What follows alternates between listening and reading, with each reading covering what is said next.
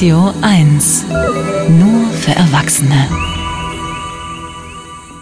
Und wie lange haben Sie denn gebibbert und gewartet in den vergangenen Tagen an den diversen Bahnsteigen, weil kein Zug kam? Oder sind Sie natürlich sofort aufs Fahrrad umgestiegen oder haben mit dem Auto im Stau gestanden?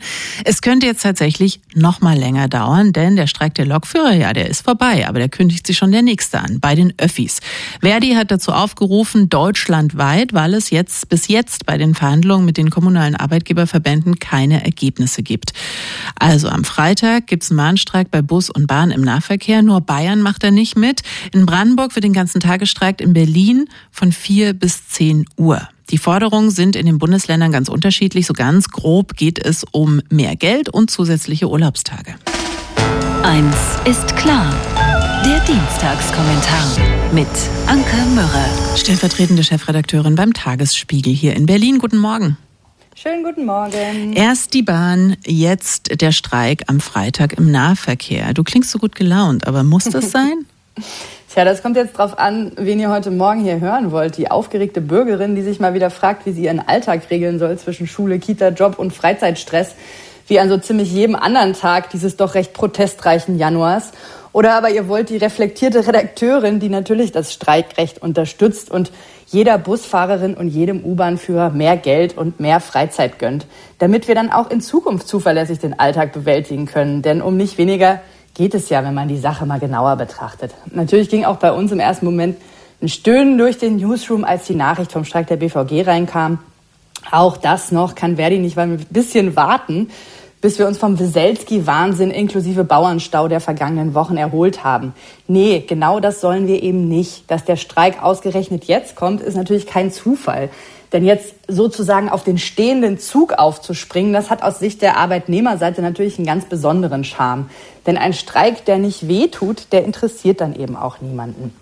So, und jetzt kann man zur Kenntnis nehmen, dass die BVG und der kommunale Arbeitgeberverband motzen, weil sich im Gegensatz zu Bayern auch die Berliner am bundesweiten Streik beteiligen und das, obwohl die Gespräche zwischen BVG und Verdi als durchaus konstruktiv wahrgenommen wurden und bereits der nächste Termin vereinbart war. Das ist zwar unüblich und auch nicht ganz fair, aber im Sinne der Solidarität mit einem bundesweiten Streik dann auch irgendwo nachvollziehbar.